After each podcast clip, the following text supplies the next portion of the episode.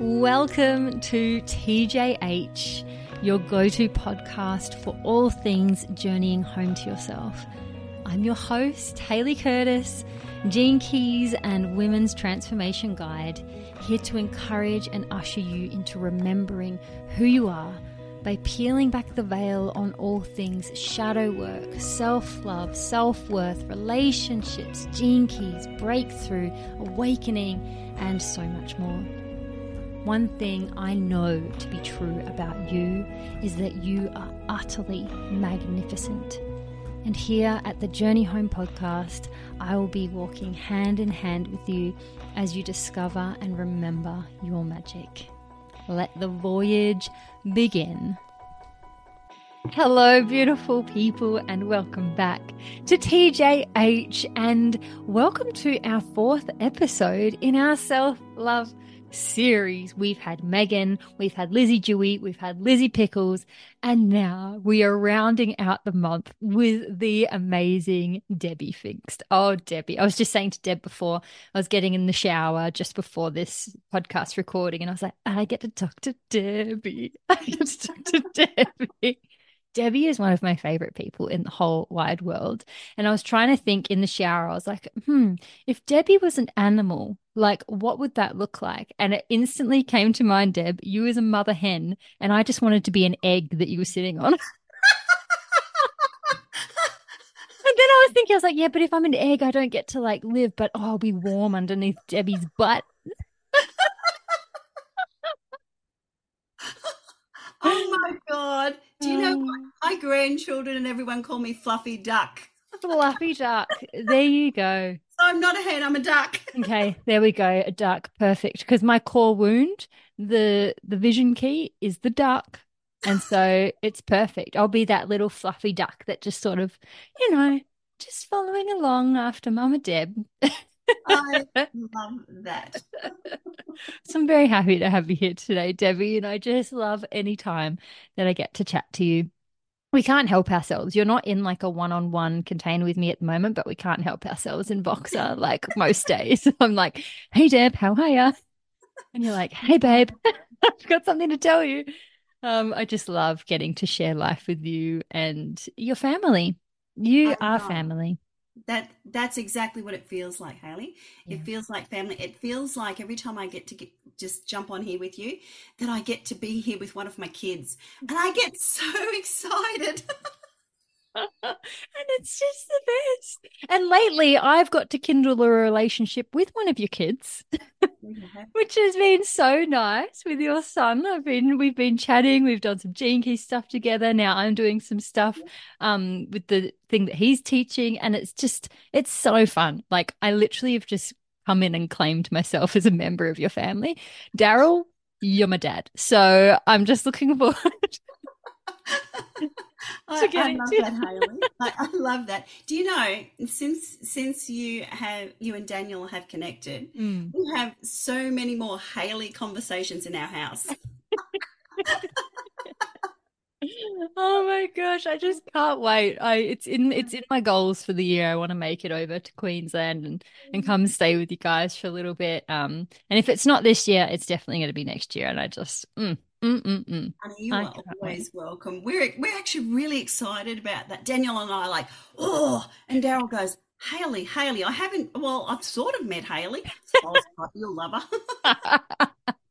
just another one of the uh, girls. Just another one. Just another one of my children I've collected along my life as the mother duck. exactly. Well, Deb, we're here today to have a beautiful conversation around self love.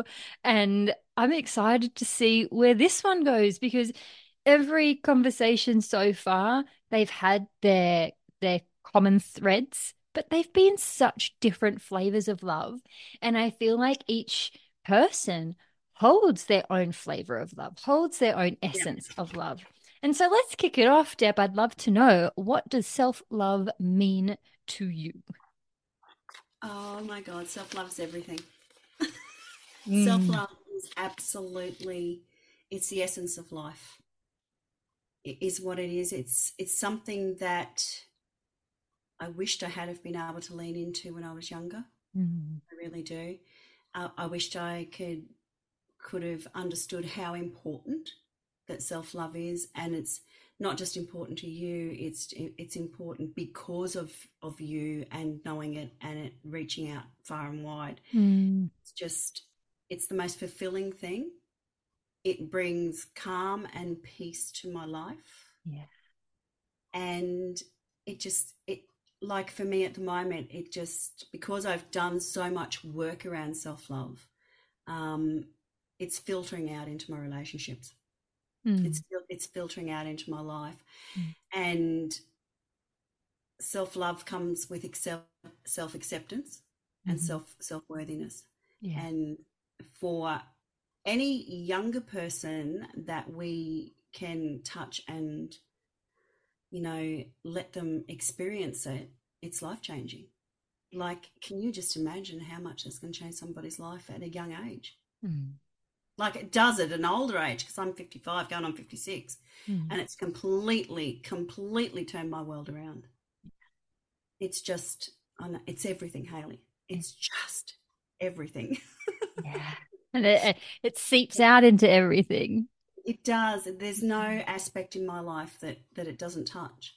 Mm. hmm Absolutely nothing there that it doesn't touch now.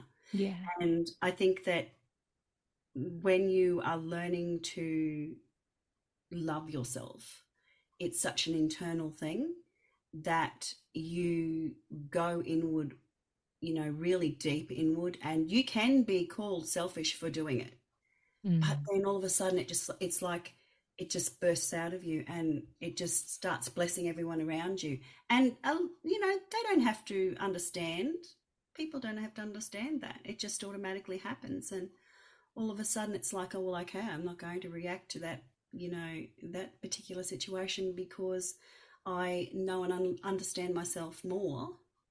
And I know and understand other people more. And it all started with self love. Mm. yeah. Yeah.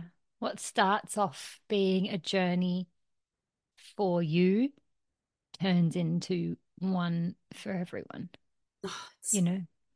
it's mind blowing. You just self love comes with a lot of self trust and a lot of trust in the universe. Yeah. It it comes with. I think you've said it somewhere along the line where you can't be, you know, ninety nine point nine percent committed. You have to be hundred percent committed to be able to really get the results, and you Mm. just you can't just dip your toe. You've Mhm. got to jump all the way in. Yeah. You've got to you've got to be so honest. Yeah. And that's Oh. That's shit some days. I know. I and that's what I often say. I think Oh. one of the highest forms of self-love is self-honesty. Yeah. It really is, as long as our honesty is grounded in gentleness and patience instead of harsh honesty. Mm. It um it's the most loving thing we can do for ourselves is to be honest with ourselves Mm. because it actually allows us to access our magic, which would otherwise lay dormant, and we can live a life where we lie to ourselves. And even if we're not consciously noticing we're lying to ourselves, our heart knows, our soul knows, and that massively caps our level of self love, massively caps our level of self trust. It massively caps, um, you know, the amount that we can release anxiety, all of that sort of stuff. Like that honesty is everything. So thank you. This the fourth the fourth answer to that question, completely different yet again. I love it. I know. It, it, it's it's incredible how everybody moves through life differently, isn't it? Yeah. And I think one of the biggest things for me um, with self love is with that honesty comes the honesty of being able to look at the victimhood. Yeah. Mm, That that that's a game changer. yeah. And be able to love yourself in Yep. victimhood, Yeah, which is the only way forward. Absolutely a game changer. Yeah. Absolutely, so it is. It's just oh my god, what what a what a um a very simple question, but a very open ended question with lots of dynamics involved in it. Yeah, absolutely. It's I just incredible, isn't it? Um, so I've got a question, hmm of course, and it's like for me, I've been moving through a lot of relationship stuff, as everybody, well, as you know, a Yeah. lot of relationship stuff. Because when you really start digging deep into this, a lot of it just automatically turns back to the relationships in your life. Mhm. And so um, I've had some really big hurts and really big wounds to try and overcome. And I've used a lot of self love to do that Mhm. uh, and a lot of just finding love amongst everything. And I know you always say that. Where can you find love? So, um, is there a time in your life where you have really faced something like some really, really deep wounds? And I don't mean as in chronic illness, Yeah. I mean as in relationships Mhm. where you've had to use that self love to be able to move on in your life. Mm. Yes. Mm. Yes. I'm trying to pick which one I want to go with here because there's been so many. There's always so many, isn't there? I might have to just choose the one that came first. Yep. And. I think I did talk about this on like the second episode of the podcast, the episode where I talked about my dad passing away. But one of the biggest cuts that I've experienced to that worthiness and where I really needed to ground into self love to move through was how when my dad passed away, um, that he left nothing Yep. to us when he died. And that was one of the most hurtful things that's ever happened to me. Um, on that level of like heart hurt, obviously him dying was much more like painful, but on like a heart self-worth level, like dad passing away didn't make me feel less worthy, right? It just made me absolutely devastated and lost and in so much pain. But him seeing that will come out on the table and it just said not a word about his children, who I thought were so important to him, was like a knife to the heart and a knife to the back. And that for very, very, very many years made me feel like I wasn't worthy of love Mhm. and that I wasn't worthy of, um, I guess, support. Because one of the ways my dad would struggle to, like, dad wouldn't say, I love you. Right? He wouldn't say it with his words um, because he was very guarded in that way. He would love us with money. He would love us with experiences. You know, he'd pull up in his truck and he'd have this big smile on his face and he'd be like, Hi, sweetheart. And then he'd grab this thing out of like, he'd grab this bag out and be full of coins. He goes, Here you go. I've got some of these.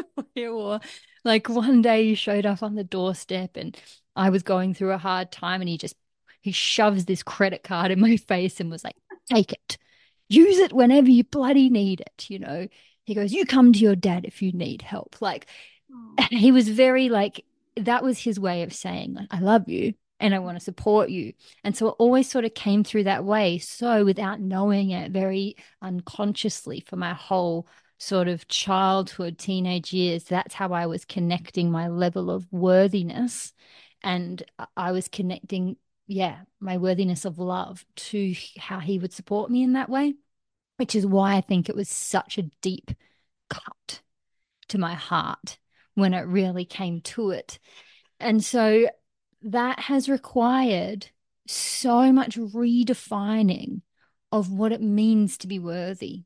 So much I've had to, and where, what year are we? 2024?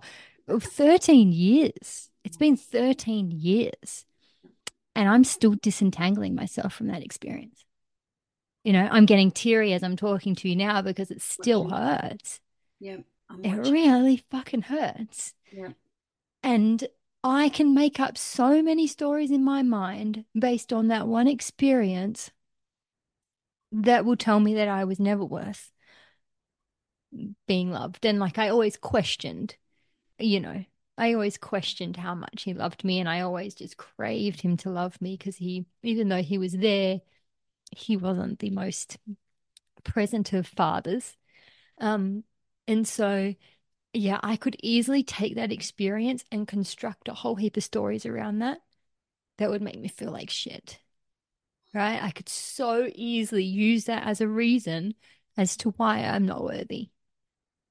But I re so I really had to fight for myself in that.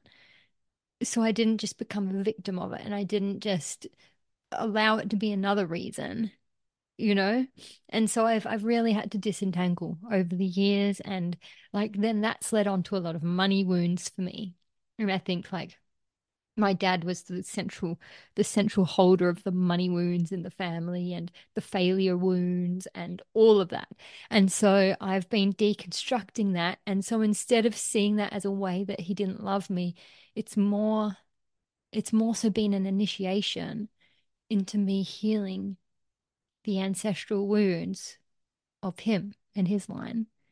And that's an honor to do. And so, yeah, just really having to dig so deep into self love to remove my worth from money, support, and what that looks like, and to not let it d- take away from the beautiful, loving experiences that I did have you know, because that's what it tried to do to me. It tried to be like, well, every time that you thought that he loved you and supported you, that must have been a lie. And that's bullshit. Yeah. Know, it tried to take all of those experiences from me, and I've had to, um, self love has allowed me to keep those. So that's been, um, yeah, that's probably been one of the biggest ones. Hayley, thank you, honey, because um, I, the viewers won't be able to see how vulnerable you're being there. They might be able to hear a few tears, but um, I was really hoping by that question that you would do that, and you have done that because I know how much that will help somebody along the track. Yeah. Um, by by just sharing that and getting so vulnerable, so you're very seen and very heard, honey. Yeah. I, I think that when it comes to our parents, like yeah. it's the one place where you think that you're just guaranteed yeah. that that love and that support and um for so many of us we feel so let down oh yeah by the way our parents loved us yeah. um and that can be one of the biggest wounds of self-love mm-hmm. is because they that was how we learned how to love ourselves was based on how they loved us. Yeah. And you know, the way that we tried to get love from them, that continues as a pattern into our adulthood if we never bring that um, recognition to it. And so, you know, I was always trying to make dad proud of me. Yep. You know, because if I was, if I could just be successful or if I was really good at something, he would be so impressed and he would celebrate me. Um, but if that wasn't happening, sometimes I could feel like I wasn't seen. And then I can see how that has become a story of my life.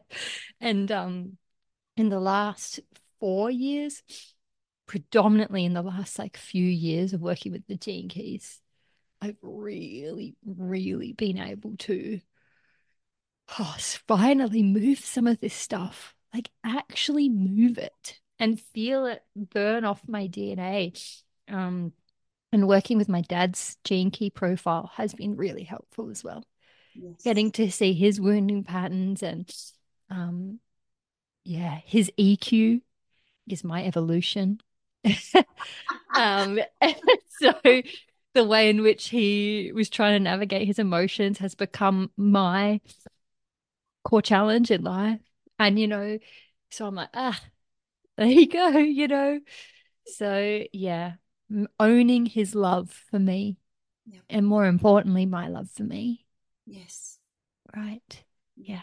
I just need to blow my nose before I ask you your, your next question. I'm putting well, myself on mute. I love that, Hayley.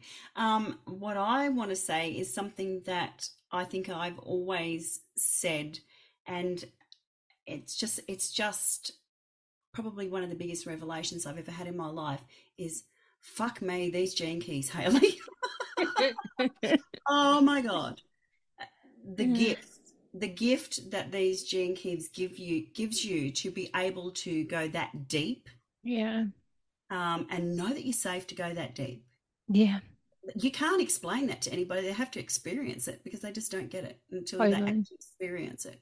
Totally. Yeah. The entire experience with my dad has Oh. taken me on a deep journey through Gene Key 32, which Yep. isn't in my profile. And it's Yep. not in my dad's core gifts either. It's just when I think of my dad, I think of the shadow of failure, Yep. both in what he's made me feel like and in the way that I think that he felt.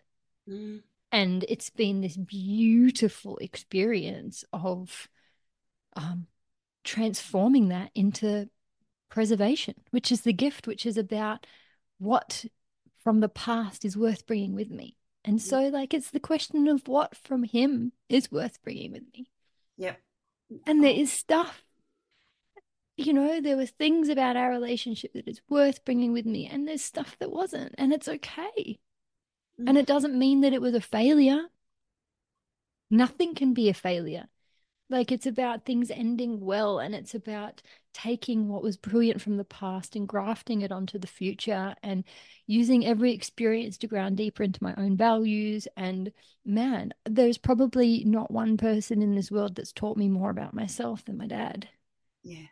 Not because he was this wisdom keeper that came and like encouraged me, but because he fucked me up at times. Thanks, Brady. Um, We- and yeah, it's become my biggest portal into my magnificence. What an amazing, amazing question that could lead you and I down a rabbit hole. Oh, so it could. We could do this whole podcast just around that. We could, well, maybe we need to do another one Well, actually, about fathers. actually, we do. Maybe Yeah. we do because, like, it's like, yeah, the the core wounds that we bring with us yeah, absolutely. are definitely, like you said, they're the the portals into our magnificence, and we don't Yeah. even realize that when we start. yeah, totally. Mm, we don't. my, even- you know, my next question for you feeds into this.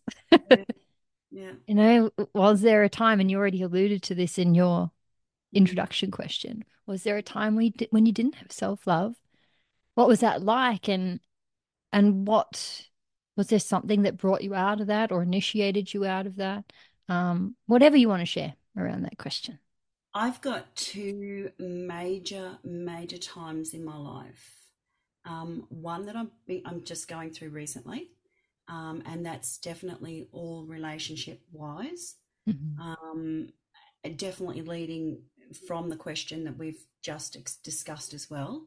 Um, but then I've also got one back in 2016, and I think that I'll go with that one this time and save the other one for another potty.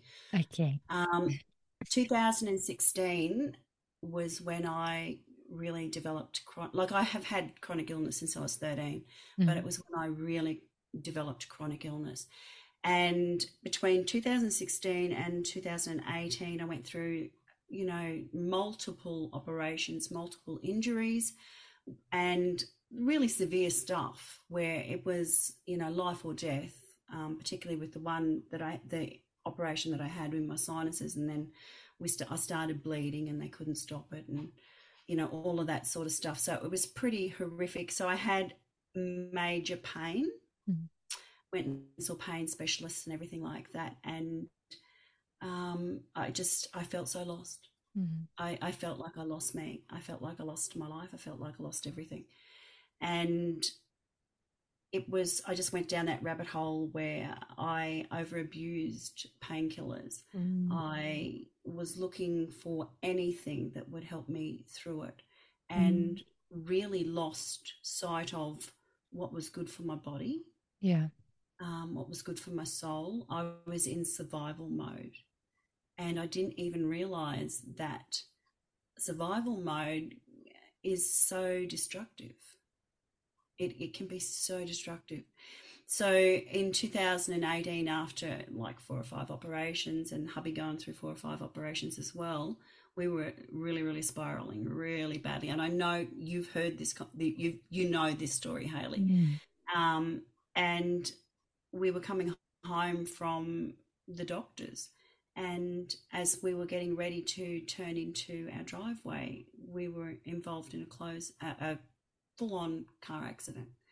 And I can remember actually, I can't remember whether it was a week before or a couple of nights before I'd actually had this dream because I, I have dreams that comes true. Mm. And in this dream, um, I lived through this car accident. It was just like it was the day that it happened.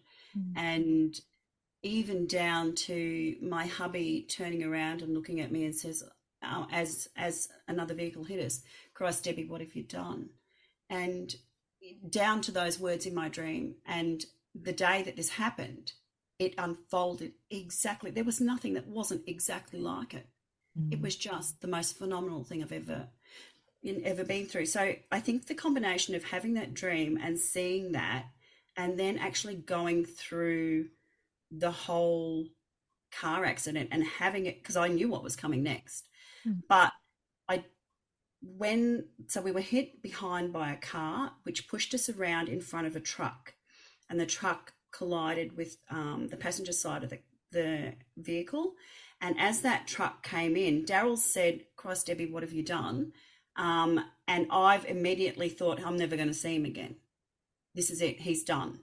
I might get out of this but he won't. Now that's an awful thing to have to Mm. live through. Yeah. And it still brings up emotions today. But at that very moment, it gave me the biggest gift. It gave me the gift of realizing shit, we're still here. Something has to change. Yeah. And so, consequently, we went, you know, got through to the ambulance, everything, and, and we were battled, battered and bruised. And I just, I still don't know how how we survived it. You know, God was on our side that day. We we were so fortunate. Everybody says you're so unfortunate. You know, you're so unlucky. But in my eyes, I never ever saw it like that. I Mm. always thought, shit, what a gift. Mm. What an absolute gift. And I can remember when we got home from the hospital because the kids all came home and everything because it was you know I didn't know I didn't know how bad I was hurt. I didn't think Daryl was actually hurt as bad as what I was, Mm. but I was hurt pretty bad. I ended up with a cracked sternum and I, my breasts were so bruised that I thought that I would lose them. And at that time, I was wearing an underwire bra. I didn't know whether I actually had a breast left because my left breast just felt like it had been ripped completely off my body. But it was Mm. all the bruising from that underwire bra that the actual seatbelt had done. So we're, you know, I'm I'm sitting there thinking, Christ, you know, what what am I going to find? And I wasn't going to look. I wasn't going to look. There's no way in the world, no way in the hell I was going to look, because while I didn't see it, I could cope. Mm. And then we got home that night, and after it being all bruising and just feeling like my body had been ripped apart and seeing all the bruising on Daryl, we sat in bed and we never actually slept that night. Mm. It opened up the communication between Daryl and I like you wouldn't believe. Mm. And we talked and we talked and we talked. And the kids came into the room and they sat at the bottom of the bed and they talked. Mm. It was incredible. Mm. And we talked about everything that had happened, like everything for the last two years. It's just like this whole floodgates just opened. Mm. It was phenomenal. And I remember looking at Daryl and I said to him, You know what? The shit stops now. The drinking, the over medicating, the negativity, it stops now. And I, that, that was such a defining moment in my life Mm. such a physical moment in my life. It was just like the universe is going, God, Debbie, you're fucking this up. What the fuck are you doing, woman? And wham, here you are. Bring you back right into just trusting that the universe has got your back because you're still here. You're still here. Mm. And it was just, yeah, for me, that's when my life really started to turn around. Wow. It's actually when self love started to come in. Yeah. It's about that time I met you, actually. Yeah, well, I was just thinking, like you say, 2018, we we met each other at the very beginning of 2021. And so, like, say, two and a half years later, and the way you're describing yourself free this time, I don't know that, Debbie.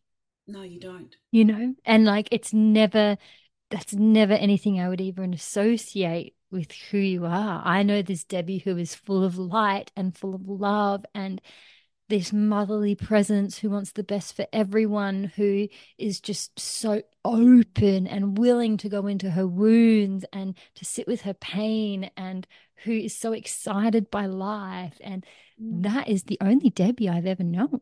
Mm. And t- to know that she was birthed in oh. that rock bottom moment. Yep. You know, it's just it's fucking poetic, Deb. it, it's it's incredible because there was many times that I didn't want to be on this earth that I actually thought yeah. about suicide. Mm. Um, my family doesn't know that, mm. but there's like I can't even I like it was the lowest of lows. Yeah, it was just the lowest of lows. I actually, and, and this is going to sound really weird, but I actually felt worse then than what I did when I lost loved ones. Mm. I didn't want to be here. Mm. I just wanted something to take me away. Yeah. And then when it didn't, when when the opportunity was there and it didn't, it's like, well, now you've got a choice, haven't you? Yeah. Now you have to. Now you have to dig deep. Mm. And it was between then and like I'd always dabbled in journaling, but it was between then and that time that I met you that I really started digging mm, deep. Yeah. And I started digging deep through journaling and just, oh, yeah. Mm. And I just, I just, but you know, the interesting thing about that too was, and I've probably got this written some da- down somewhere else to answer in another question, but I think I'll bring it in now, mm. is because when you start journaling, and you still don't give yourself permission to be honest in that journal, mm-hmm. you're still not leaning into self love. Yeah. And it's not until you break that barrier of acceptance and doing it with gentleness and grace and ease, but breaking that down where you feel safe enough that you can actually write anything in that journal. Mm and I will touch on it a bit later on because I know I've got it written there, but that's that's huge. Mm. That is that is absolutely huge. Mm. So, yeah. Um, I'm pretty sure I have another question for you because I'm sick of crying, and you probably are too. Well, we've both started off with a bit of tears. I mean, I love it. Actually, um, well, we, we were talking to Lizzie and Megan the other day, and we were all saying how easily our emotions can come in at the moment. Yeah. And even through conversations that I have with my family, and it can be can be the easiest non-emotional um, you know conversation and the next minute i'm sitting there bursting out in tears and you know my son daniel is looking at me and says mum what's wrong? Why are you so upset? And i said i'm actually not upset. It's breakthrough. I don't know daniel. It's just we, we I, I, say to him, we've been talking about this, and it's just something that flows through all of us at the moment. Um, and it's just, I'm going with it. And if it upsets you, I'm sorry, but you're going to have to. oh, beautiful. Um, okay, let me have a look here. What are we only on question two, aren't we? yeah. okay, righto. Um, I think I'm actually going to skip that one at the moment. I might come back to it later. Um, what advice would you go back and tell the Hayley of 2016? What would you tell her around self love? Oh, Hayley in 2016, that was my lowest time. Yours and mine. That's why I, I kind of knew that. That's why I thought that I'd. Yeah. Man. Oh,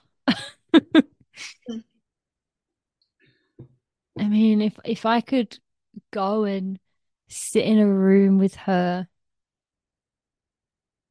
you know, I I don't think that I would be all like sappy and super like, oh, it's okay. And I wouldn't be like that. I think that my love to 2016 Hayley would come in very uh like wisdom bomb way. I feel like that's what I really needed.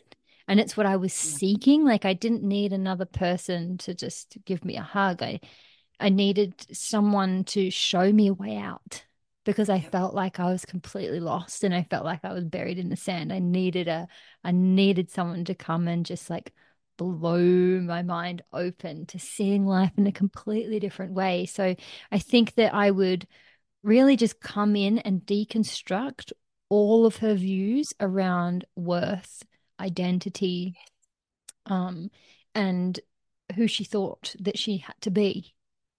And I would, I'd come in and I would just be like, all of these things that I've found to be the false places where I had placed my identity, the things that were killing me inside in 2016 were things that worth and love and all of them never lived there in the first place. And I would really come in and show that to her. Um, I feel like that was the that would have been the deepest form of love I could receive then was the light shining on the places that were the things keeping me stuck. I thought that I was stuck because I couldn't get back to those things, but it was actually the fact that I thought it was those things that was keeping me stuck. So yeah, it would just have been a huge deconstruction. I would come in like freaking, oh my God. oh my gosh, it's like my genius to come in and talk to someone when when they're stuck and to be yeah, like, this is where you are, this is where you want to go, and this is what's in between. And I would just be like this giant lantern. And I think the other thing that I would do for her is um, I'd make her laugh. You know, I'd make her laugh. And I'd remind her of her light-hearted, larrikin nature, which is going to carry her through this. You know, I found that in the end, but um, I would just remind myself of that and and I'd let myself know all of the gifts that were going to come through this. You know, and I think that's the biggest I think that's the biggest gift of the gene keys because when a person's in this really low time, they already see from the beginning what the gift is through the gene keys. And so they know what they're moving towards.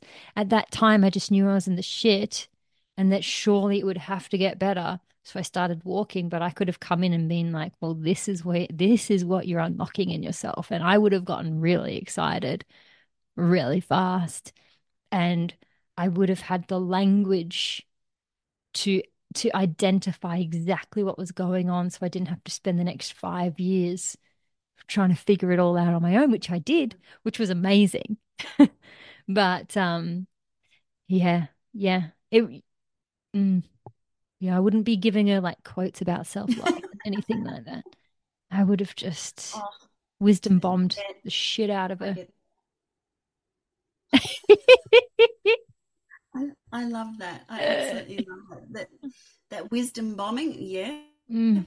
And I see that I see you do that actually with yeah. with people now.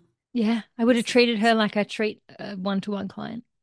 Yep. I see you do that. Yeah, because like I, I come in with my one to one clients with a very loving energy and almost a maternal like energy. Um, but uh not for a second is it like, okay, we'll just dwell on your victimhood together. So, no, you don't do that. no. I help you move forward. you do. Yeah. yeah. It's, um, it's a good experience. And I often think about this, Hayley, from um, where both you and I've been and the wisdom that we have got out of that, and just being able to share it with others, um, how incredibly incredible that is going to just change the world. And you don't realize by changing one person that it that it just filters like i keep in my mind i keep coming back and i keep thinking about my granddaughters mm. um, you know i truly my wish for life is to be around long enough that if they do fall into that that you know i can i can be there and be that wisdom bomb for them mm. um, because i know that i know the difference that that changes you know mm. it's just oh Yep. Absolutely. Once once you experience that trueness of self-love, once you experience that breakthrough and that transformation, you don't have a choice in that coming out into the world. You actually don't have a choice. We think we do. No, you don't. You don't. And it, it's just like, I remember day one of opening the journey home. Do you remember our kickoff live stream Zoom? Day one, the doors had opened. I did. I, I did this Zoom and yeah. I didn't have any notes, but that's what the analogy that came to me that I shared with the women was about the overflow.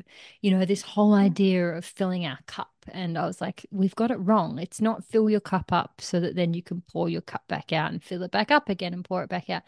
It's about always having your cup full and that everybody else is blessed with the overflow and that you're walking around in life just splashing shit is splashing out of your cup and hitting people in the face without you even knowing that it is. Because your cup's overflowing and and you leave a trail everywhere that you go not because you're like getting the water and throwing it out of your cup. You don't have a choice. No, that don't. that cup is it's wetting people. you know, some people get saturated. oh, they do a little bit more than they want sometimes. um, I can remember that vividly, actually, and I can remember that being one of the things. Uh, and I listened to to you talk that day, and I'm like, oh my god, I'm so in the right place. I am so in the right place because my heart just felt like it was it was starting to fill up, but I used to feel like I was emptying out and I'd have to mm. restart all over again. Yeah, yeah. And I and, don't feel like that now. Yeah. And so many of the women who have been there since day dot, which there is still so many that are still there from that original first day, like over 18 months ago, they still bring that up. Yep. They'll be like, oh, yeah, like that, the overflowing cup. And I'm like, yeah, yeah. Oh, that that overflowing cup that's probably the biggest lesson i think i've learned. Yeah. Well here's my next question. What practices do you do in your life to make sure that your cup remains full? And what practices or perspectives or things that you actively do in your day to day what supports you in having an overflowing cup? Gene keys number one. I'm not even going to deny that. Mm, mm, mm, um, I, I know that if i hadn't have I hadn't have, you know, met you and I hadn't have been introduced to the Gene Keys, I actually, I, I would have been in a good place, but I wouldn't be where I am now. Yeah. You know, I, mm. I wouldn't, I wouldn't hold that forgiveness in my heart, that open heartedness. I can remember mm. when you first started. Uh, this is probably not even right. Anyway, I'm gonna go. I'm gonna go. I'm gonna go with it because that open heart, that open heartedness, is the thing I actually didn't understand that when you first started talking about it. Mm. that open heartedness now I so hundred percent get it. Mm. Um, that open heartedness has let me be honest with myself. Mm. It has allowed me to, I don't know, um, know that I'm worthy. Mm. Mm. I, I, think it does come back to all of that. I think that's probably one of the things that I actually nurture the most now. Mm. Yeah. Um, is just, I think it's, yeah, it didn't, it wasn't like that to start with. Like I used to use, when I first started, I used to use affirmations. Actually, still have one up on the wall here. Mm. Um, and I don't often use them anymore mm. because mm. if I if I do if I do use an affirmation now, it just automatically runs through my head. It's like a question, and I just answer it all the time. Mm. But one of the affirmations that I use is This is my time, and I'm ready for the next step. How can I do that with an open heart? Oh, wow. And I think that round about in 2019, I started using that affirmation, but I didn't have an open heart on it. Mm. I had, this is my time and I'm ready for the next step. And that got me through until mm. I was ready to open my heart up with it. Um, journaling has been massive. Yeah. I'm, I'm a writer. Mm-hmm. I, I, didn't really realize that I was a writer when I was a kid. Mm. Um, but I'm definitely a writer. And being, a, like I was saying before, being able to be honest on that piece of paper Yeah. Um, like, I'll give you an example. Like last year, um, it was really hard because Daniel went away. Mm. Um, God, like I'm the I'm the fluffy duck. I'm the mother hen. It's like God, don't let one of my one of my chicks just stray away. You know, I I need to hold on to them. I need to hold on to them really tightly. So I felt quite um, challenged with that whole situation. I allowed myself to go into one of my journals and one of my journals has got written all over about three or four pages and it's in big and bold. Fuck you daniel. Yeah. um, and it was such a release to be able to do that you Mm. know just massive. So journaling is definitely one of them. Um, i really take self-care and self-love go hand in hand for me with my Mhm. chronic illness. Hmm um, making sure that I don't get too exhausted, um, moving my body, and allowing the grace of when I can't. Mm. Yeah. And it's okay. Yeah. And then that leads into self love again, Yeah. you know, that and just being okay with that. Instead of it Like, being a spiral. Yeah. Yeah, yeah. It used to be a spiral. Um, and you know what that's led into? Oh my God. This this last last couple of months has just been phenomenal. It has led into me like I've always had body image issues because I've been a bigger girl. Um, but it's led into me loving myself right where I am, Mm. right how my beautiful body is. Mm. Like she's birthed two children. Mm. She's had a hysterectomy. She's been through menopause. You know, she's supported me in ways that I didn't ever think that she would. And she's done it through some of the worst treatment that I could have ever given her. Mm. You know, she's she's fucking phenomenal. Mm.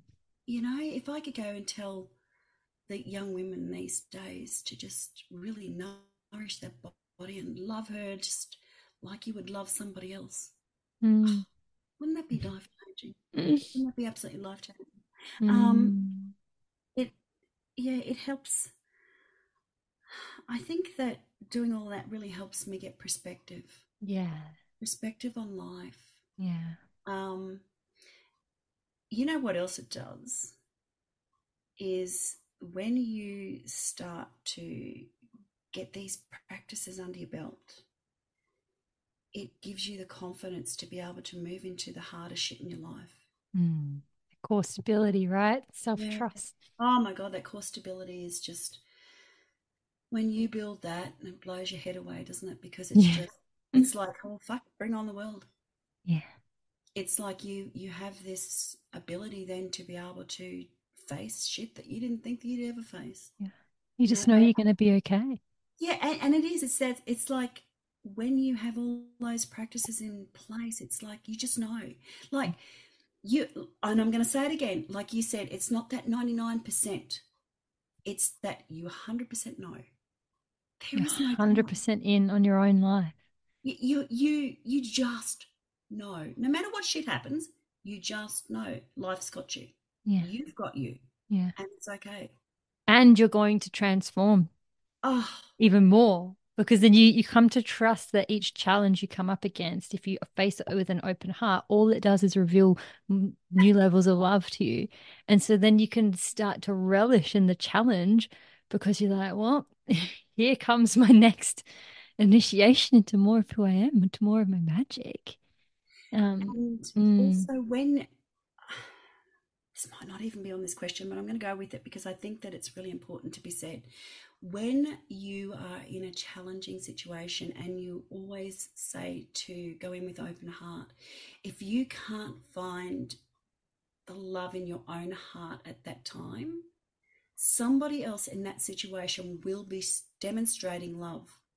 There will be a demonstration of love between two different people. There mm, will be, um, I know for me, it was watching the the um, situation I've just gone through was tapping into the love that my mother had for my sibling, my sister, and being able to tap into that.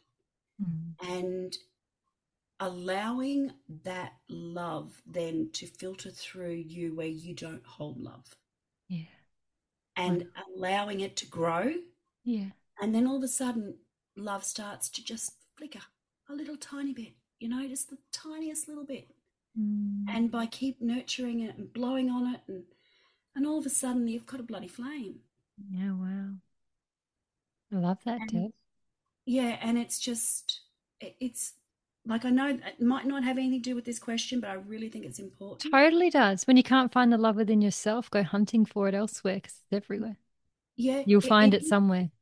It is, and and for me, that was a very practical way, Yeah. a very simple, practical way Yeah. that I was able to find that love. Mm. I know that when I started reconciling with my sister, whole different story, but when you hold that love for yourself and you recognize it in other people, it just somehow goes out into the universe, and all of a sudden you find that people are opening their hearts Mm. and they're coming to you with love Mm. instead of what you would have thought they would have done. Yeah. And that is life changing. Mm. That that is life changing. And to be able to do that, you definitely need to trust. Yeah. You can't be one percent out. You can't be half a percent out. You have to be all in. Yeah. Wow. All in. You just have to be all in. And then that filters out to other people that you know have been hurt and everything along the way and then you start to impact on the way that they look at it Mm. on on their relationships and Mm. and that's the stage I'm in at the moment. So all of these practices that I've put in place over the years, you know, this really digging deep, this journaling, this meditating, this being honest, this getting out of my own bloody way, um, this tuning into being around women that are just, oh my God, they they they understand. Mm. They don't judge.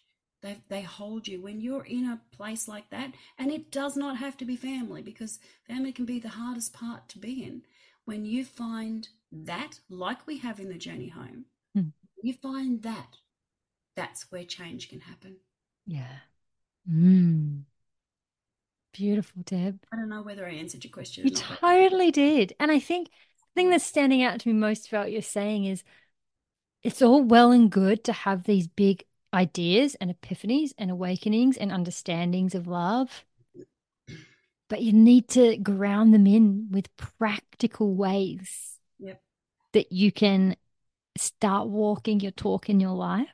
Yep. And so we can't underestimate the practices, but then we also can't underestimate the knowing and the bigger understanding of love, right? And that's where I think, like, right from the beginning, how you're like, these fucking gene keys, because they give you the understanding of the bigger picture, but they also give you a way to be practical and bring it into the form.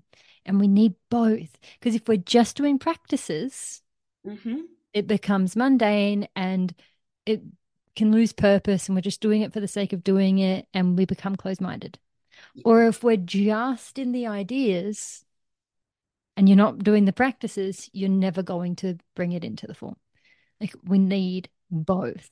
We need to be Oh, building our understanding yes. and building our tool belt of practices. and we see we, we see a lot of that where we're given like um, we're giving you know the experience of what we can do but then to be able to convert that into practical and that's going to look different for everybody Yeah. that's going to look for different for everybody and i think that on this journey that's really ultimately you need you need to be able to combine both Mm. but you know the practices the routines the the self-love and all that comes first Mm. And then that it's like you said it builds a core stability and when when you have those things in place well then yes things practicality things just for me practicality things just seem to click Yeah. Yeah. And they have more purpose. Yeah You know, anyone can go and start journaling, but how many people start journaling and they go, I don't know what to write. I feel like I'm going round and round circles. It's because their practice lacks purpose. Mm. right? Or like even if we're okay, I'm going to go to the gym, but that can be done in self loathing and it can lack purpose, right? And so it's, yeah, it's about um, practices that are grounded and birthed from love. Mm. Exactly, exactly. I actually, I meant to say that um, when I really started to love my body, which is not that long ago, you know, it's not that long ago. I, I had a great role model, my nan, who always loved her body. But then that's, you still have that. But then, you know, life gets in the way and you start beating yourself up. But in the last, I don't know, three or four months, where I have really started to love my body and give her the grace of being the most amazing and magnificent thing that was ever, you know, birthed for me. Um, my whole perspective around exercise and eating and all of that has changed. Yeah. And it happened so subtly that I didn't even realize that it was changing. The love came first. You didn't change the exercise and the food to love yourself. No, it doesn't work that way. no, I didn't. And it was just like, you know, if I couldn't, if my body was hurting so much, um, going to the gym because of my osteoarthritis, I gave her a rest. Mm. I really leant in and I really listened to what she needed. Mm. And the other thing that it's really changed, and this one blows me, the food bit just blows my freaking mind every time because chocoholic, oh my God, chocoholic, always had been a chocoholic. My dad had been chocoholic. Like it was my biggest weakness in life had been my chocolate, right? And I was thinking, just sitting there thinking the other day, you know, what do I feel like eating? And the first thing that came into my head was, oh my God, I would really like a fruit salad now. And I got so excited. like I was as excited with that as what I had, yeah, probably even more than what I had have been with chocolate. Yeah. And I'm like, shit, when did that happen? you know, and it was just like amazing. And since then, since I've had that whole change, mm. my weight's changing, my mm. size is changing, my my self love is more rooted, grounded, grounded in me. I have mm. more faith. Mm. You know, it anyway blows my mind. Beautiful. Thanks for sharing, Deb. That's okay, baby. Um, and there's my fluffy duck baby. Yeah. the little baby. Oh no. Hey, um, oh, I've got it. I've got. I had five questions written down here, but the first one I'm going to leave. Um, what are the top three things that you love about yourself the most, and how do you nurture these? Oh, oh, oh, oh. what a fun question. Um, oh, I'd have to say the top thing I love about myself at the moment can change, you know, flavor of the day. Um, I'm really loving my authentic self-expression. Um, just yeah, I just love that I can show up and just fully be me. Yeah. You know, with whatever language that comes out and whatever stupid dance moves that come out. Um, that's number one. And I nourish that and nurture that by being very aware of catching myself when I'm filtering my self expression. As soon as I ask myself, oh, but like, how could I say that in a way that people will like it? And then I go, well, fuck that. I'm yep. like, well, there you go again, love. Let's pull back on that one. How do you want to bloody say it? You know, like I just ask myself, okay, like how do you want to say that, Hayley? And then I just go for it, you know? Um, and I also nurture that by not over planning what I say. So that's like for these podcast episodes, I don't write notes. I don't know questions ahead of time so that I can just show up and be fully me. When I record a reel for Instagram, I do not write any notes. I click record and I just I trust whatever wants to come in that moment. So that's number one. Oh, what's number two at the moment? So was it things I love about myself, did you say? Okay. three things you love about yourself. Okay, the the second thing that I'm really loving about myself at the moment is my ability to be stress free amongst change. Um, I'm moving countries in three weeks today, 21 days, and I'm off. Um, and I'm not stressed. Yeah. I've been sad. Like I've had some I've had some real sad emotions and I shared some of those with you the other day when I was bloody crying on one of our Zoom calls. but not stressed. I'm not stressed because I just trust that I'm going to be okay. Mm. And it was the same when I moved here 3 years ago and I'd already been through a lot of my awakening and I'd found my home within but nowhere near as much as what I am now. But even then, when I was moving, coming to this new place, leaving my family behind after 30 years of living in the same place, and I was I wasn't stressed then either. I love that about myself. Mm. And I I nourish that and I nurture that by putting in the fucking work. you know? Um and grounding into trusting the tugs of my heart because as long as the changes come about because my heart pulled me i can trust him you know? As long as it feels it's like all right yes this is the thing. And even though there's so much sadness that's going with this move a lot more sadness than when i moved here. I was more excited when i moved here because it was a new adventure whereas this time i'm going back. And I'm leaving behind like my best friend and the most beautiful surroundings and nature that I've ever been in in my life. And um, so just really being honest with myself about how I'm feeling and and working through those feelings and looking at all of the reasons why I'm safe. And if I'm feeling, I feel myself getting a bit fluttery about it, just catching that straight away and grounding myself back in, not letting things get away from me in that way and letting myself spiral, but just loving myself through it, trusting myself through it. So I really love that about myself. And it's very prominent at the moment. People keep asking me, like, for the last, I don't know, at least month, every time I see someone, they're like, oh, oh, the move's so soon. I'm like, oh, yeah. They're like, oh, you must be getting stressed. And I'm like, nah. or they're like, oh, you, you must have like so much to do and like so much to think about. I'm like, oh, haven't really thought about it to be honest. like, I'm just like, why, why think about that? It doesn't change anything. Mm. Like if, if something's not going to change something, well, I just, why think about it? I just let it go. So, yes, that's another thing. And then the third thing, oh my gosh, I love so many things about myself. How do I choose now? I love that. I love that. Um, um, oh, I, I, I love how passionate and enthusiastic I am. Oh, yeah about the things that Uh, that I'm like, yeah, that's my thing. Like the gene keys, I am like sickeningly enthusiastic. like it's sickening how much I love it.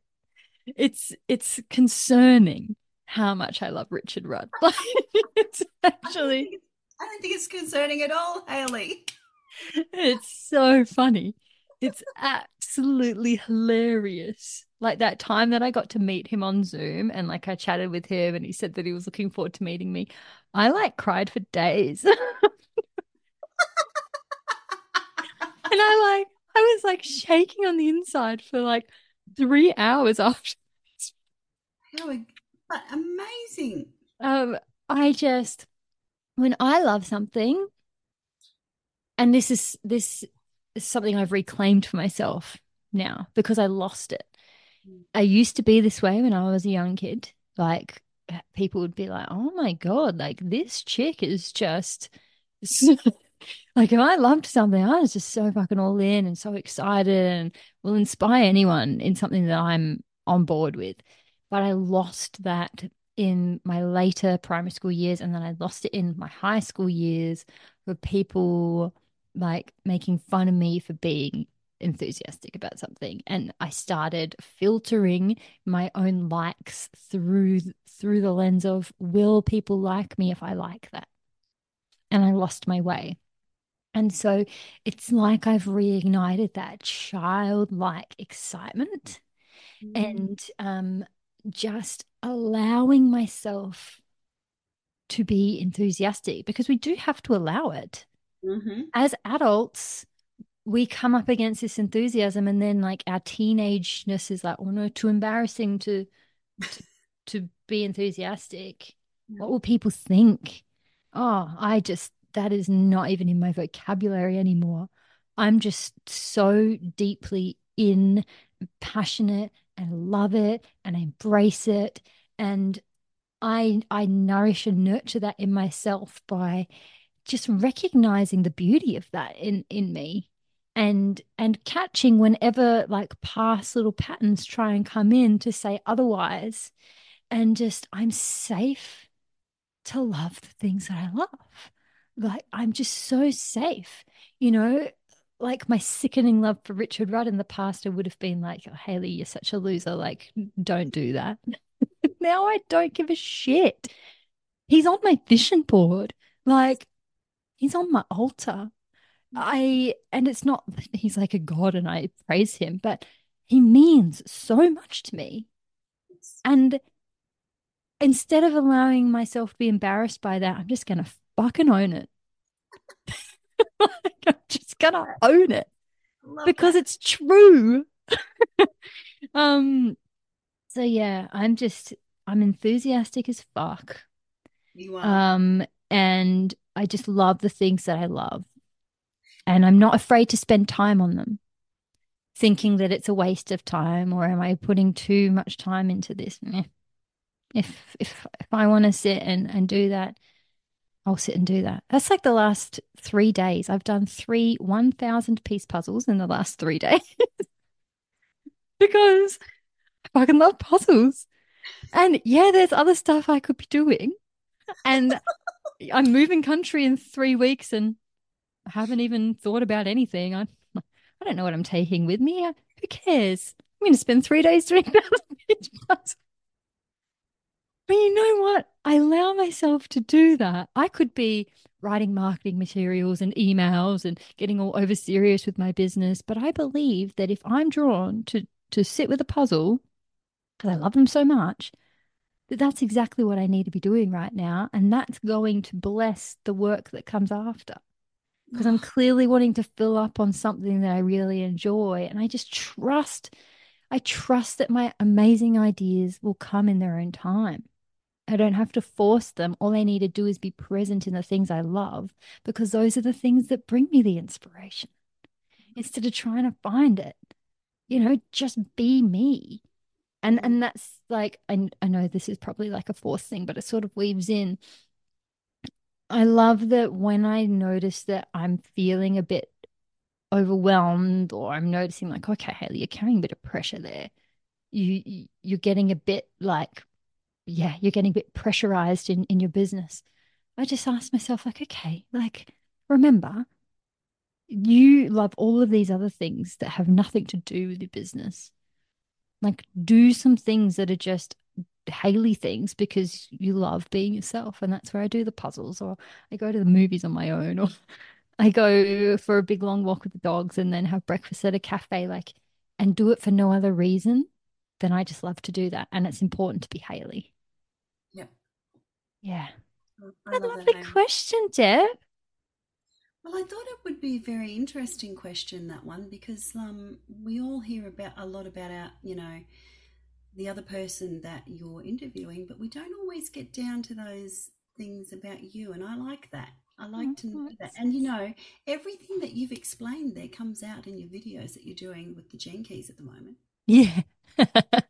I am having the time of my fucking life doing those videos. And that's the perfect example of these things that I love about myself and leaning into them more and recognizing like how I was trying to over polish my content and I was trying to like deliver it in a way that made people feel comfortable. And I'm like, that's not what I'm here to do. Do you know what, Hayley? When you when you think about that, from my perspective, the other ha- uh, when you polish it too much, that makes me feel uncomfortable. Yeah, you're like, that's not my little baby duck. I'm like, what the fuck's she doing? where's, where's, where's my little enthusiastic girl gone? oh my gosh. It's crazy how much you refine that expression as you go as well. Like I thought that that last year I was in that authentic expression. And then just this last week, I've been redoing my sales page for my one to one. And um, there's a video in there about me talking about the gene keys. And I was like, okay, do I want to keep this video? Um, what's the vibe? And so I clicked play just to watch it.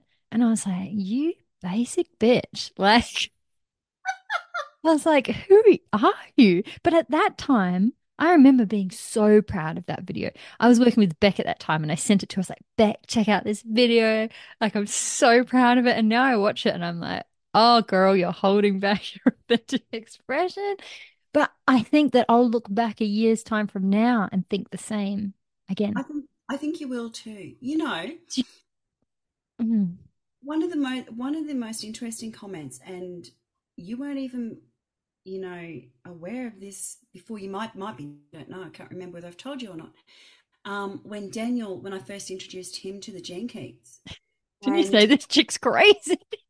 it, no, it wasn't crazy. He said, Mum, he said, that, it, well, it was crazy, but he said, that's some crazy bitch right there, but I love her. and it just spoke. It just spoke. It's like, it's like you attract your authentic people mm-hmm. through through being authentically you and it was yes. just the most amazing thing and i thought my god this this kid has got you know empathy as his top number one like mm-hmm. he's so he's just so there and he's gone mum she a crazy bitch. He said but we gonna party? Yes. And you know what? A result of being that in my life means that my friendships and the people in my life, whether they be my face to face friendships like Julie or yep. my online friendships like you and Randy, Megan and Lizzie and Lizzie, they are so rich. Yes. Because you love me for exactly who I am. Exactly. And that's the difference. And I have attracted you because you love me for exactly who I am. And so it allows the relationship to just be like, oh my God, it feels so damn good. I know. Like, huh, outside of just you know my internal world of, of how i deal with my emotions and stuff the best thing in my life is my relationships 100% but I'm not happy because I have good relationships. I have good relationships because I'm happy. Yes. Yes, 100%. Yeah. and I'm so excited. This is the one thing I am excited about moving back to Australia for is I get to bring so much more depth to my relationships there. You know, I've got some incredible lifelong friends back there who I've been friends with since I was like four. One of my best friends, we went to kindy together. Um, so I'm excited to bring that to those relationships, but even more so to my family. you know, I can see a hell of a lot of reflection happening. Like, yeah, I'm ex- I'm excited to um just see how that will enhance my relationships with my sisters, with my mom, just with my family, and oh just watch that flourish. So yeah, you, you are glorious. You are going to be on a wild ride. Baby. It's going to be an adventure, and that's another reason why I'm not stressed because I'm like, well, be, whatever happens, it's going to be fun. Yes. You know, and everything fun. everything's meant to happen for a reason. Yeah, I've gotten two in my comfort zone here in New Zealand. Much too much in my comfort zone. Everything that I do is within 10 minutes. I mm. had like I just have my little routine. It's utter bliss. I love it. But man, I'm way too fucking comfortable. I need to I need to change some shit up. And I mean, even just the weather change will be uncomfortable. Two days ago, where my sister lives, where we're going to be living in our caravan, it was 47 degrees two days ago. like that is fucked up. I is. need a I need a bit of that in my life just to remind me not to be such a comfortable basic bitch, you know? love you, Hayley. I really do. All right, Joe, I got my last question for you. Damn, don't I? It's my fourth question. Yes, it is. It is. It is. Um, what what do you want people to know about self-love? Like what like what piece of advice or what things do you just like, mm, I wish people knew that. Mm, it's a good one, isn't it?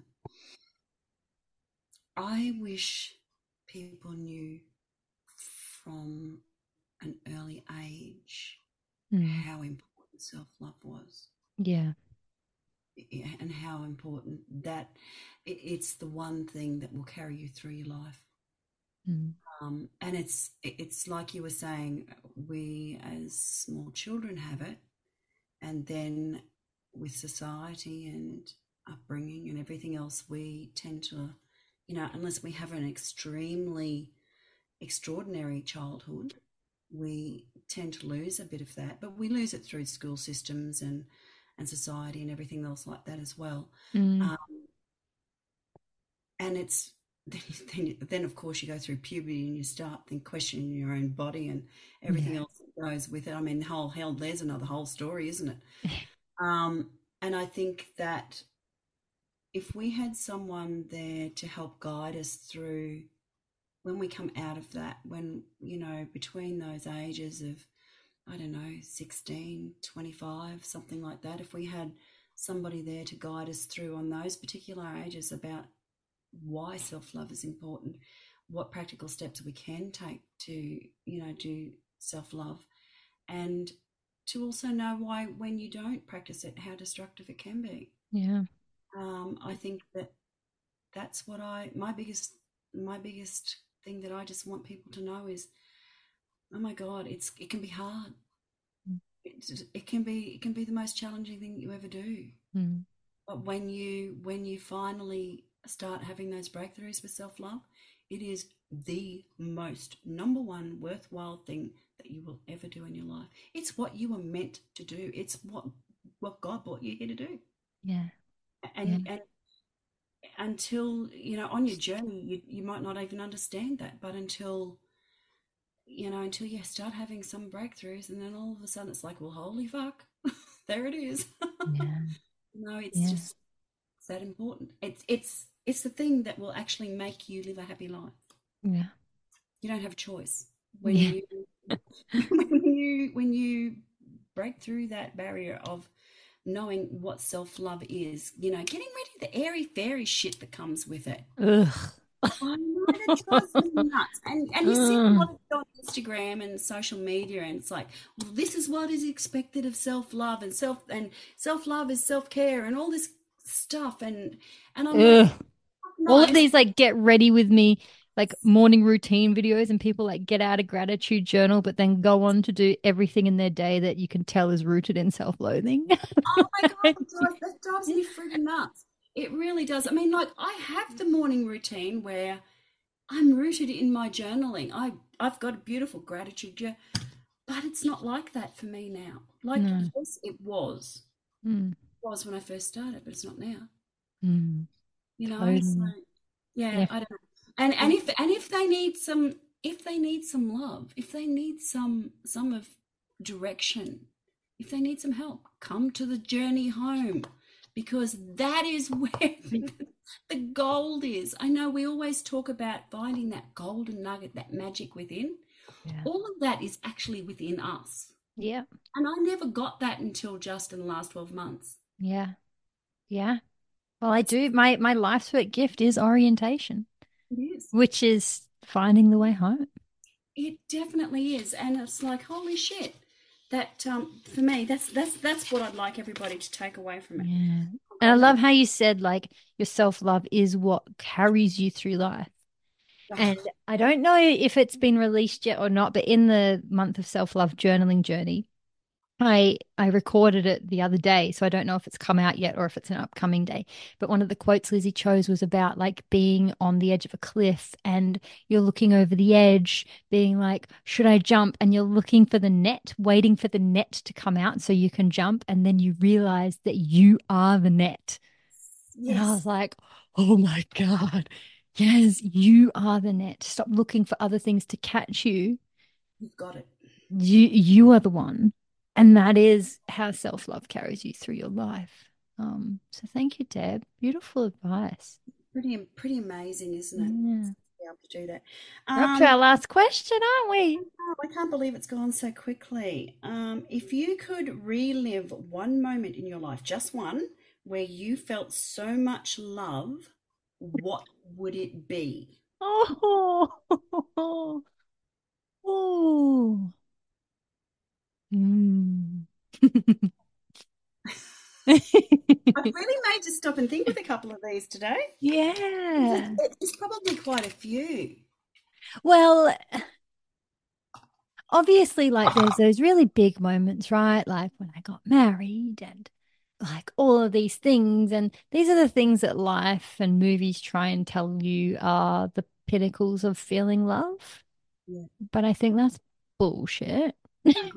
I, I 100% agree. 100%. Like just instantly, I just think of like just these little moments where, like, I'm thinking of this one moment where Bevan and I were in the bus, the bus that we used to live in. And we would, I was sitting there on the couch and it was early in the morning and he can often get in these real larrikin moods in the morning and we just laugh and he was like playing um like the drums but on the on the ceiling and we were just losing it and it's moments like that where I'm just so full of love but I have those moments with him almost every day. I would say every day usually multiple times a day. And there, it's just one of those specs that I want to relive. Not the grand things, just those specs, Yeah. you know? Or the other thing that came to mind was like me sitting at the Whangarei uh, cinema, which is like the local um the local town, just watching the Andre Rieu concert, surrounded by like 90 year old people. Like the lady next to me was like asleep five minutes in. Like everyone was so old. And I'm just sitting there. And as soon as the music starts playing, the tears are just rolling down my face and I can just feel it in my bones. And it's those moments for me where I'm just looking at the purity of life. And I have those moments every single day of my life. Me too. And mostly it's with my man. Um, but again, I don't think that I have those moments with Bevan just because I'm lucky and oh, I found myself a great man. Yeah, I found myself a great man. But I have those moments with him because I am open hearted with him. I have not a single barrier up between me and and him. Not a single one. I don't have a, a single hang up around my own self love when it comes to my relationship with him, which means I am fully there. I'm fully in it. So when his eyes do catch me across from the kitchen and, and mine catch him, like I am just like this radiant beacon of just open love that then, and him too. So we activate each other in that way. Mm-hmm. And it's, yeah, like that's something that I've really come to own more of is that my marriage is so good, not just because I have a fantastic man, but because I am a fantastic wife, Yes. you know? Because I think that looking in from the outside, it can be easy to be like, oh, yeah, well, it's all well and good for you to have a great marriage because you found yourself a great man. And I'm like, well, yeah, but I'm a fucking phenomenal wife. And I'm an amazing wife because of my self love. Because the places where I wasn't being an amazing wife had nothing to do with him and everything to do with me. The moments where I wasn't loving myself are the moments where I would say something or have a reaction or be close hearted.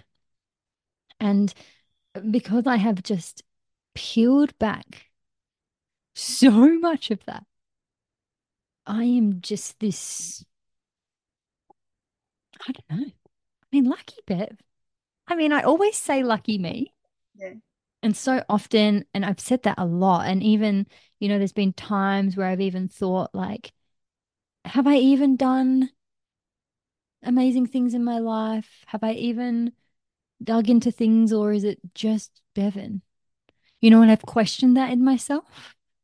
I've questioned, like, would I just be nothing without you? But then as I've asked those questions, I've got to reveal the answers, and I'm like, nah.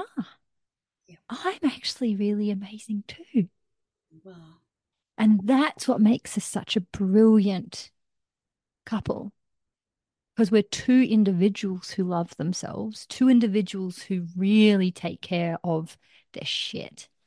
You know, Bevan goes fishing and surfing, and that is his spiritual practice. And he prioritizes that. And I would never be like, oh, you're going fishing again. I'm like, go, go, go, go. Like, if you need to do it, you bloody do it. And we both so cleanly take care of our stuff so that we're not all entangled and meshed up in each other's shit. We're just like pure, just, oh my God. I love that man. But I'm not dependent on him. When I move to Australia, I'm going to be eight weeks without my bevy. Yep. Of course, I'm going to miss him. And my heart will pine for him. but I'll be okay. And uh, it's I'm safe to be apart from him as much as I'm safe to be with him. Um, I've really taken your little question and I've just talked about myself. No, no, no, I love that. And actually, with what you've just said, then reminds me of my granddaughter. Um, when she, when you, that independence separately, like Mm. I adore her and she adores me. And the way that she um, says goodbye to me is just so amazing. She says, Love you, miss you already. Oh, And then she goes off and does what she's going to do. And it, it, and that always leaves me feeling so full. It's like I know that she loves me, I know that she misses me, but I know that she's okay by herself. yeah. You're saying exactly the same thing. Yeah. Yeah. What does it look like to miss someone and love them so much without being codependent on them? Definitely. Bliss is what it is. Like, ah, like I spend so much time on my own, Mm. so much time on my own. Like, mm, I'm so obsessed with my husband, but some days I only get to see him for like, like those couple of hours right at the end of the evening, or um, if he's gone fishing, sometimes I see him, uh, you know, when he's down there cutting his fish up. I'm like, hey, Bev, all right, I'll see you when you come up. Like, I don't actually get to see him that much, but it doesn't matter, No. you know, because I'm not making his presence mean anything about my worth, which means that it's just Mm. the most glorious thing ever. I was thinking about this as you were talking and talking and answering that question, and you said it's the little moments, and it is for me too. It's the little moments. It's, it's when I'm sitting across the table from from Daryl, Yeah. and he gets this look on his face, and Cheeky look. little look, and he holds his mouth a certain way. Yeah. His dad used to do exactly the same thing.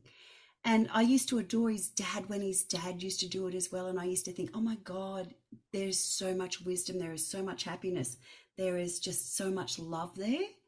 And he used to do that. Daryl does exactly the same thing. And I look at him and I think, oh my God, I adore you. Yeah. You know, when we're caught up in our own shit and our own issues and looking for love externally, you miss those moments. Yeah.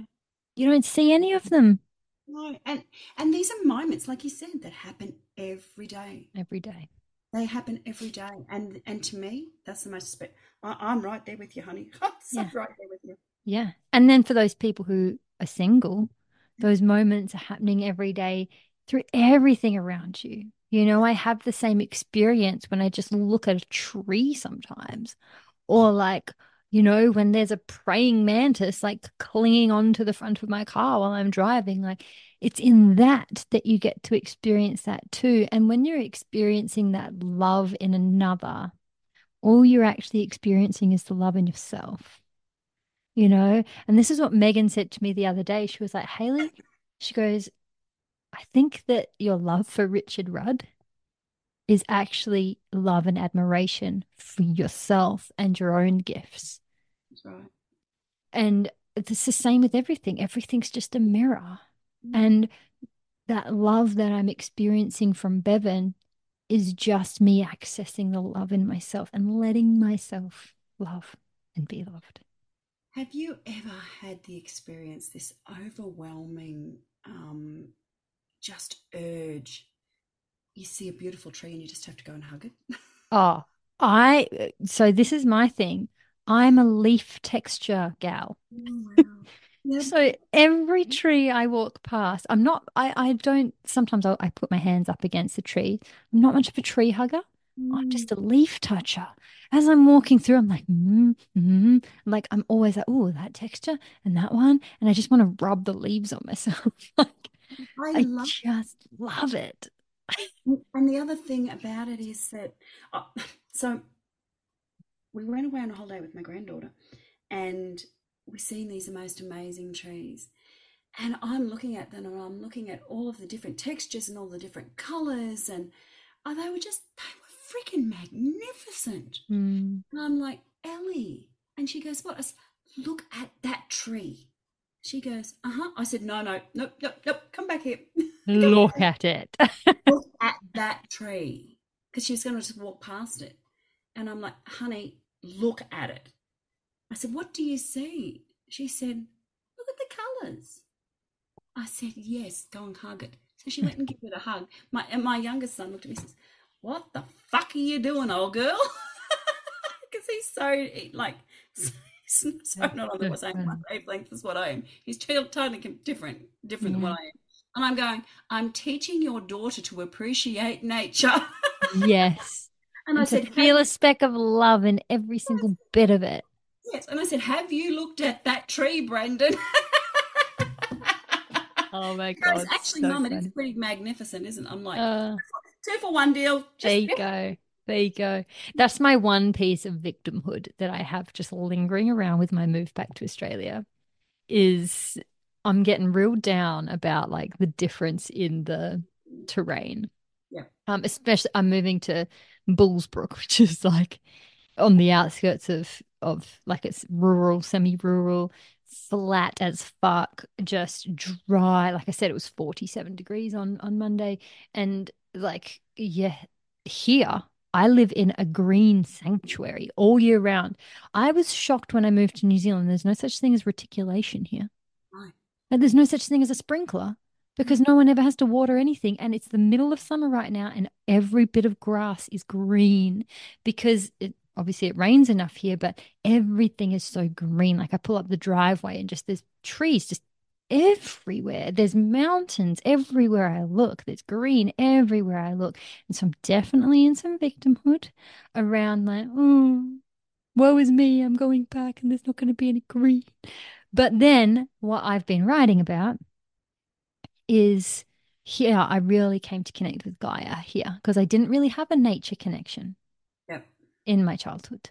And because I was always made to fear what was out there, you know, you're not safe. Like I'd want to even like walk along the edge of something. Oh no, what if you fall? Like I just never felt safe. And so, but then as I was writing to Gaia, because I love, I love to just, you know, I channel write and I was writing to Gaia about it here. And it was like the Gaia that is here is the exact same Gaia who was there.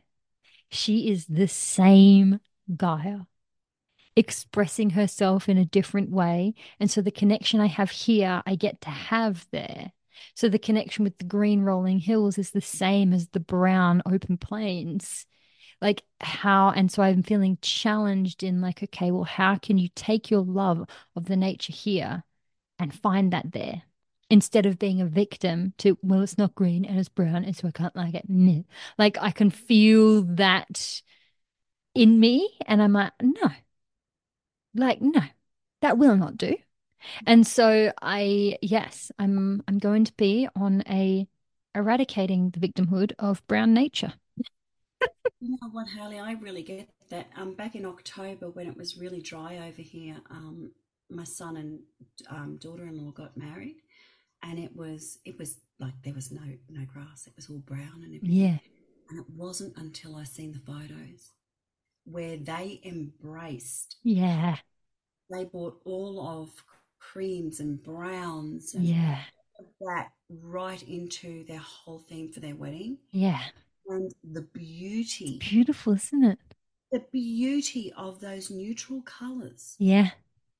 And I didn't realise. So I'm actually always been a bit the same as you, but it Yeah. wasn't when that, that actually happened. I'm like, holy fuck. Mm, that's so true. That's like I, you would have seen the pictures of my sister's wedding that I went over for last year and how I, I officiated. That is her yard where I'm going to be living in our caravan. And it's the same thing. Like it was beautiful. Oh, Like with all the eucalyptus trees and all of the dry brown leaves on the ground and sticks and the oh, you know? And i mean her her property is bloody surrounded in kangaroos and it- it's got its own it's got its own beauty that i never i never gave credit to before. And so i've got this beautiful opportunity to take my love of nature that i grew here bring it back there. Um which I think I'm doing that in in all ways. I'm bringing the new love of myself and back there, my new love of life and back there, my new appreciation for people and bringing it back there. Like everything is going to be different. It's. Um, it's going to be amazing. Oh. Deb, I've loved this conversation. I could keep talking, but I've got to leave the house in like 10 minutes. I know. I I've still got wet hair. I was actually looking at that and I'm thinking, yep, we're going to cut it fine. Yeah, I've got wet hair. I've got no makeup on. we always, you and I, when we get on a roll, we always cut it fine. Oh, we do. We do. I mean, I've loved this conversation so much. It's had the lightheartedness, it's had the tears, it's had the depth, it's had oh, I just love it. I love it so much. Um, and I can't I can't wait for our next episode together, but I just feel so lucky that I get to talk to you pretty much all like every day. And even on a day if I don't have anything with you, I can you're never more than a Voxer away. Like you're always there. And that's exactly what it feels like. It's like if they've got this exciting thing to tell, I'll just share it with Hayley. If I've got this this thing that's really shit, well, I'll just share that with Hayley. Yeah. Yeah. We Oh, we have ourselves a very special, Yeah. special relationship. Yeah. And thank you so much for having me on here. Um, I, I was a little bit concerned that some of the questions that I would ask would be the same. Um, if if they were, they certainly certainly got different results. They were sure. completely different to anybody else's questions. You And I just trusted that too because I trust in each of your geniuses and I know that they're so different.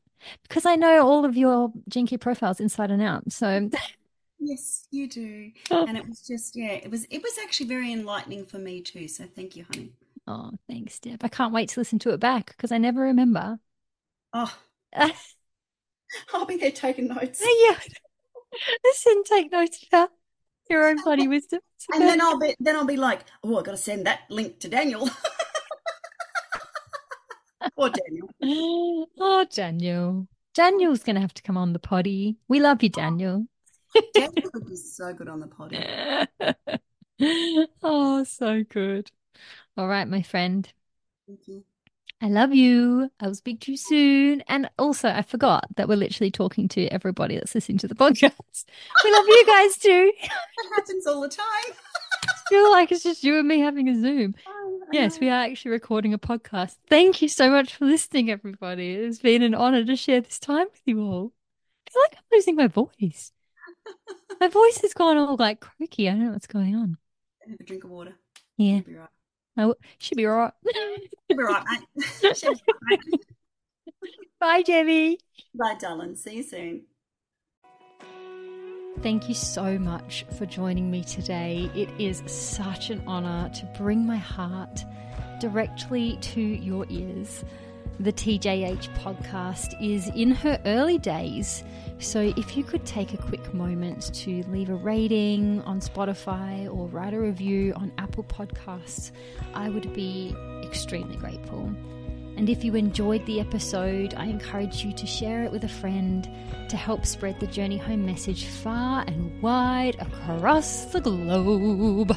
I deeply appreciate you, and I will chat to you again very soon.